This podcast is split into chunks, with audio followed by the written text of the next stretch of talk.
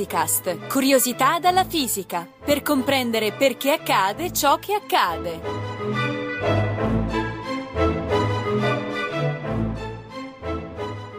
Avete mai sentito parlare dei raggi cosmici? Io ne ho fatto conoscenza oggi parlando con Livia Soffi, ricercatrice dell'Istituto Nazionale di Fisica Nucleare di Roma. E ho scoperto la loro avvincente storia. Sentiamo com'è andata.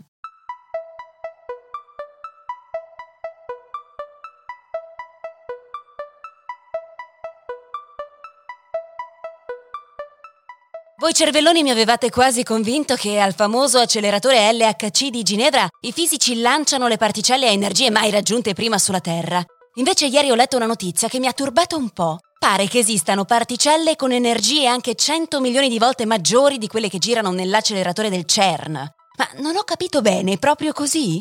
Sì, Chiara, è proprio così. Quello di cui parli sono i raggi cosmici. Particelle e nuclei atomici di alta energia che, muovendosi alla velocità della luce, colpiscono la Terra da ogni direzione.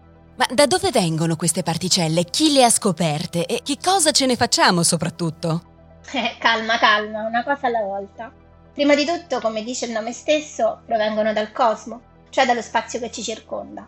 La loro origine è sia galattica che extragalattica. Quindi vengono dal cielo? Cioè mi stai dicendo che ci piovono in testa particelle? Anche adesso mentre parliamo? Esatto, veniamo continuamente colpiti da queste particelle. In media ne arriva una al secondo per ogni metro quadrato sulla superficie della Terra.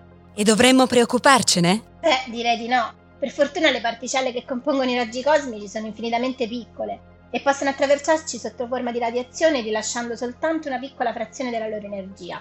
Inoltre questi raggi cosmici non sono tutti energetici allo stesso modo, anzi quelli a bassa energia sono molto più probabili di quelli ad alta energia. Ma gli astronauti nello spazio vedono gli stessi raggi cosmici che osserviamo noi sulla Terra? No, tutt'altro. La nostra atmosfera assorbe una buona parte dei raggi cosmici che arriverebbero e inoltre il campo magnetico della Terra ci protegge, deviando le particelle cariche che li compongono. Un astronauta o un viaggiatore interplanetario non potrebbe sfruttare l'atmosfera e il campo magnetico terrestre e sarebbe quindi più esposto ai raggi cosmici di quanto lo siamo noi adesso. Anche in alta quota siamo più esposti. Infatti, per esempio, le compagnie aeree devono monitorare la quantità di radiazione a cui sono soggetti i propri passeggeri, che volando ad alta quota sono meno schermati dai raggi cosmici rispetto a coloro che sono a terra. Oh, questo mi rincuora. Però se queste particelle ci attraversano senza che ce ne accorgiamo, come abbiamo fatto a scoprirle? Come facciamo a essere sicuri che ci siano davvero? Eh, questa è una bella domanda che ci porta lontano nel tempo. Hai presente Charles Augustin de Coulomb? Come no, il fisico francese che fondò le basi della teoria dell'elettromagnetismo alla fine del Settecento. Proprio lui. Ecco, lui per primo nel 1785 osservò che un elettroscopio dopo un po' di tempo si scarica, anche se è perfettamente isolato. Un elettro che?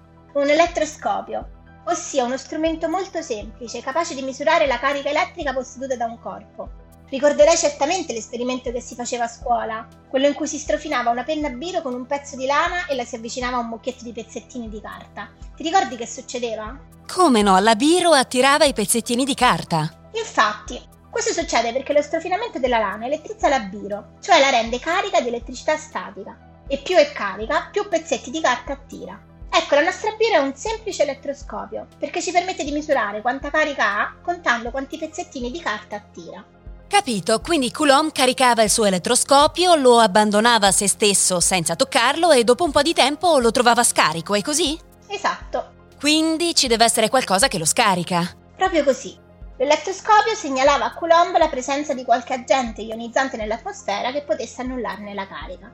E che cosa vuol dire esattamente? Per agente ionizzante o radiazione ionizzante, se vuoi, intendiamo delle radiazioni sotto forma di onda, per esempio le onde elettromagnetiche, o corpuscoli, sotto forma di particelle, dotate di sufficiente energia per ionizzare la materia che attraversano, cioè strappare elettroni agli atomi che la compongono, generando un grande numero di particelle elettricamente cariche che si possono muovere all'interno della materia stessa. Tuttavia, anche isolando l'elettroscopio e inserendolo per esempio in una campana da vuoto, l'effetto non cambiava, si scaricava lo stesso.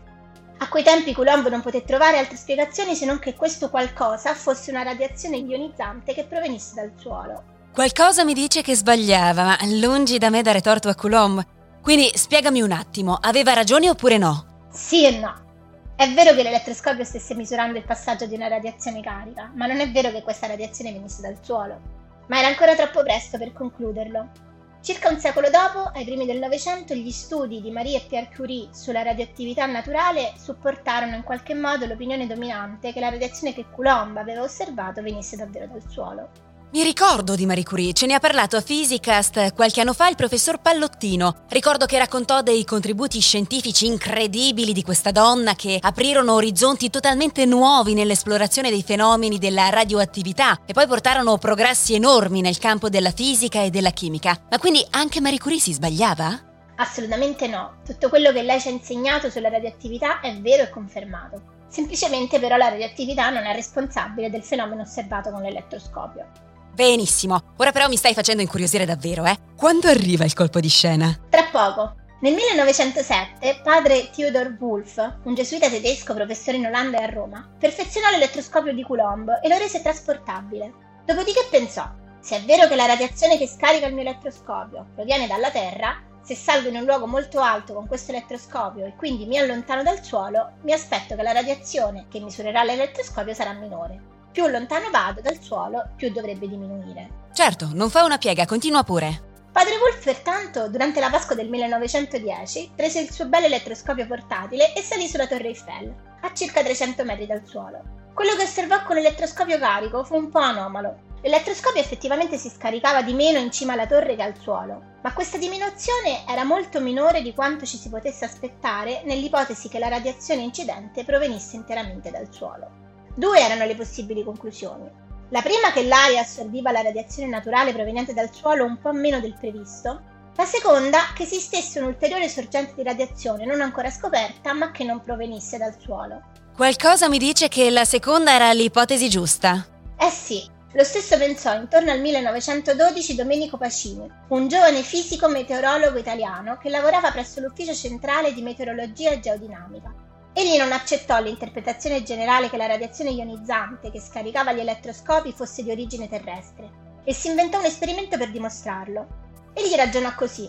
Se è vero che la radiazione ionizzante non proviene dal suolo ma dall'atmosfera, allora deve essere assorbita in profondità nelle acque marine. Cioè, se confronto la radiazione ionizzante misurata da un elettroscopio posto sulla Terra con quella misurata da un elettroscopio posto sott'acqua nel mare, la seconda dovrà essere significativamente minore della prima. Insomma, padre Wolf salì sulla Torre Eiffel e il professor Pacini scese sott'acqua. Certo che voi fisici una ne pensate e cento ne fate, eh? Ma dimmi, dimmi, come finì? Finì che Pacini, confrontando i risultati di una serie di esperimenti svolti sulla superficie terrestre e nel mare a bordo del cacciatorpe lineare Fulmine, e poi sviluppando una nuova tecnica per misure sottomarine, misurò una riduzione del 20% della radiazione ionizzante sott'acqua questo confermò la sua ipotesi che la radiazione ionizzante non provenisse dal suolo, ma che esista nell'atmosfera una sensibile causa ionizzante, con radiazioni penetranti indipendenti dall'azione diretta delle sostanze radioattive del terreno. I suoi studi aprirono la strada a tutta una serie di ricerche sottomarine di cui se vuole un giorno parleremo insieme. Volentieri, volentieri, però ora non divaghiamo. Siamo agli inizi del Novecento. Il professor Pacini ha dimostrato l'esistenza di una radiazione ionizzante che proviene dall'atmosfera e che viene assorbita in acqua.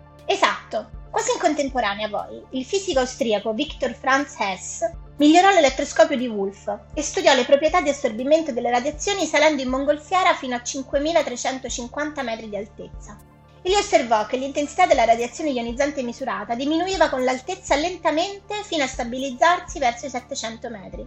A partire dai 1500 metri di quota il segnale riprendeva a crescere fino ad arrivare a 5000 metri a un'intensità doppia di quella della Terra. Quindi ad alta quota l'evidenza di una nuova radiazione proveniente dall'atmosfera e non dal suolo era ancora più forte, capisco bene, è così? Esatto. Inoltre in successivi voli trovò che il segnale aveva valori molto simili sia di giorno che di notte. Infine esse notò che il segnale non diminuiva sensibilmente neanche durante un'eclisse solare, per cui concluse che la radiazione misteriosa non poteva essere generata dal Sole, ma doveva giungere dallo spazio. Da qui il nome di raggi cosmici, è giusto? Esattamente, o per dirla con le parole di S, i risultati delle presenti osservazioni potrebbero essere spiegati assumendo che una radiazione di potere altamente penetrante entra nella nostra atmosfera dall'esterno ed ancora produce, nei livelli più bassi, parte della ionizzazione osservata in laboratorio. Ma di che cosa erano, anzi, di che cosa sono fatti questi raggi cosmici alla fine? Guarda, i raggi cosmici sono frammenti di atomi, principalmente protoni, dotati di grande energia ed essenzialmente costituiti da nuclei atomici di tutti gli elementi noti. Interagendo con i nuclei dell'alta atmosfera terrestre, essi producono tutta una varietà di particelle secondarie, tra cui non ci sono soltanto quelle che compongono la materia ordinaria, per esempio elettroni, protoni, neutroni, ma anche altre di natura a lungo tempo sconosciuta. Ad esempio il positrone e il muone. Il positrone è l'antiparticella dell'elettrone. La sua scoperta da parte di Carl David Anderson confermò nel 1928 le predizioni di Dirac sull'esistenza dell'antimateria. Il muone invece è una particella elementare simile all'elettrone, ma con una massa 200 volte maggiore. E sapete anche come vengono prodotti? Beh, l'origine dei raggi cosmici non è del tutto chiara e questo è uno dei motivi per cui si studiano queste particelle ancora oggi. Le ipotesi più accreditate dicono che questi frammenti di atomi vengono prodotti durante le esplosioni stellari. Altri oggetti, come ad esempio i buchi neri, potrebbero essere ottime sorgenti di raggi cosmici. Infine anche il Sole può emettere particelle ad alta energia che raggiungono la Terra sotto forma di raggi cosmici. Ma torniamo alla vicenda di S. Pacini. Come fu accolta la scoperta sensazionale che fecero dalla comunità scientifica del tempo? Pacini aveva raggiunto le sue importanti conclusioni un anno prima di S, ma quest'ultimo non lo citò mai nei suoi lavori. Pacini stesso contattò S nel 1920 per lamentarsi della mancanza di citazioni verso gli esperimenti italiani. Ho potuto vedere alcune sue pubblicazioni sui fenomeni elettroatmosferici da lei spedite al direttore del Regio Ufficio Centrale di Meteorologia e Geodinamica. Mi duole che non siano stati citati affatto i lavori italiani su questo argomento, lavori a cui spetta senza dubbio la priorità, per quanto si riferisce alla previsione delle importantissime conclusioni a cui sono successivamente pervenuti il Gockel e la stessa signoressa e il Colostra e tanto più me ne duole, in quanto, nelle mie pubblicazioni, io non ho mai dimenticato parlare e citare chi di dovere. E essa gli rispose: Caro professore, la sua importante lettera datata 6 marzo è stata per me particolarmente preziosa perché mi ha dato l'opportunità di ristabilire i nostri legami, che purtroppo sono stati interrotti durante la guerra. La prego di scusarmi per la mia scortese omissione, che era veramente lontana dai miei scopi. Tuttavia, solo nel 1936, quando Pacini era ormai morto da due anni, il premio Nobel per la scoperta dei raggi cosmici fu assegnato a Hess ed Anderson. Certo che quella dei raggi cosmici sembra davvero essere stata una scoperta sensazionale per voi fisici delle particelle. Per tutti noi in generale. La conoscenza approfondita dei raggi cosmici e delle particelle che li compongono ci ha permesso negli anni di sviluppare una grandissima quantità di esperimenti terrestri, marini e spaziali, le applicazioni ultime di tutto quello che impariamo con questi esperimenti di fisica pura hanno poi riscontri effettivi anche nella vita di tutti i giorni. Aspetta però, tu mi hai parlato finora di storie di fisici dei secoli passati. Oggi voi, nel 2020, che cosa ci fate con questi raggi cosmici? Allora, nello studio attuale dei raggi cosmici di particolare interesse sono le particelle con le più alte energie, particolarmente difficili da rilevare, tanto che sebbene siano conosciute da oltre 50 anni, la loro origine finora è rimasta un mistero. Riuscire a studiarle, quindi, permetterebbe alla comunità scientifica non solo di comprendere la natura della materia all'esterno della nostra galassia, ma anche di capire quali processi e quali meccanismi creano le particelle che osserviamo nella vita di tutti i giorni. In altre parole, se vuoi, di rispondere finalmente alle domande fondamentali sulle origini dell'universo, sulla nostra galassia e su noi stessi. Per riuscire a rivelare questi raggi cosmici superenergetici sono stati realizzati molti esperimenti dai fisici delle particelle. Particolarmente interessante è l'Observatory Pierre Auger, il più grande osservatorio di raggi cosmici di tutti i tempi, che occupa una superficie pari a quella della Valle d'Aosta e che si trova nella Pampa Argentina. Che cosa? Com'è possibile costruire un esperimento grande come una regione italiana? Beh, non è un singolo esperimento, quanto piuttosto l'insieme di circa 1600 rivelatori di circa un metro quadrato che sono posti a scacchiera e distanziati l'uno dall'altro fino a coprire una superficie di circa 3000 km quadrati. Allora, forse l'hai già detto, ma mi rispieghi un attimo perché questo osservatorio deve essere così grande? L'osservatorio è così grande proprio perché vuole rivelare i raggi cosmici super energetici che sono molto molto rari. Devi pensare che per l'energia in gioco parliamo di raggi cosmici di miliardi di milioni di electronvolt. Il flusso che arriva a terra di cui ti ho parlato prima si riduce a poche decine di particelle al metro quadro per anno, quindi al fine di massimizzare la probabilità di rivelare queste particelle così rare, quello che davvero si studia in osservatorio non è l'arrivo della singola particella, quanto piuttosto gli sciami di particelle secondarie che il raggio cosmico primario produce quando interagisce con la nostra atmosfera. Questi sono i cosiddetti sciami atmosferici e dal loro studio impariamo moltissimo. Ho capito. Quindi invece che guardare una particella alla volta se ne guardano tante insieme e si spera di vedere qualcosa. È come quando alla tombola di Natale io compro tante cartelle perché così è più probabile fare tombola rispetto a chi gioca con una cartella sola, giusto? È un esempio calzante? Esattamente. Tutto chiaro, ma c'è qualcosa nella vita di tutti i giorni che possa farci accorgere in qualche modo dell'arrivo dei raggi cosmici? In realtà sì.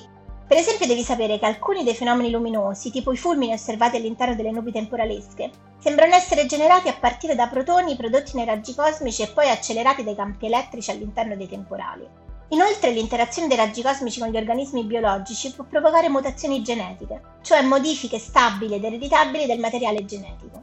Infine, i raggi cosmici che arrivano sulla Terra possono interagire con strutture minuscole quali le celle di memoria dei nostri hard disk, creando degli errori di memoria che possono compromettere addirittura il contenuto dei dati in modo irreparabile.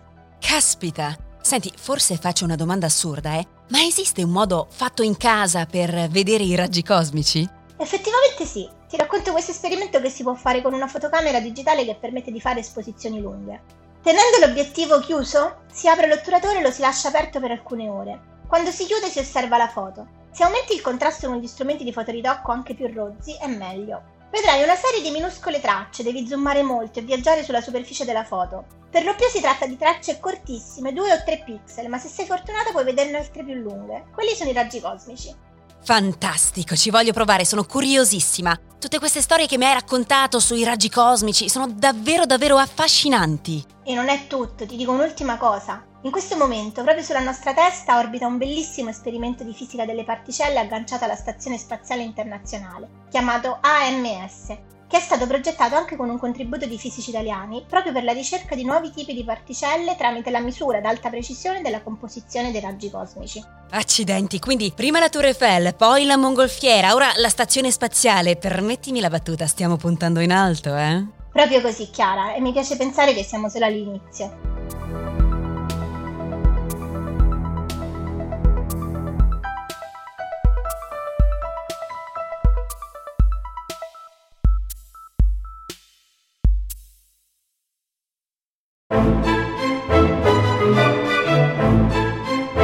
Physicast è un podcast in cui docenti universitari e ricercatori parlano di fisica con il linguaggio di tutti i giorni. Ideato da Riccardo Faccini, Gianluca Licausi, Giovanni Mazzitelli e Giovanni Organtini, realizzato con il supporto dell'Associazione Frascati Scienza e di ricercatori dell'Istituto Nazionale di Fisica Nucleare, di quello di Astrofisica e della Sapienza. Interviste di Chiara Piselli e montaggio di Edoardo Massaro. Le puntate precedenti e altre informazioni sono consultabili su www.radio radioscienza.it slash physicast. Commenti e spunti su possibili argomenti di interesse sono per noi preziosi, per cui potete contattarci a physicast-radioscienza.it.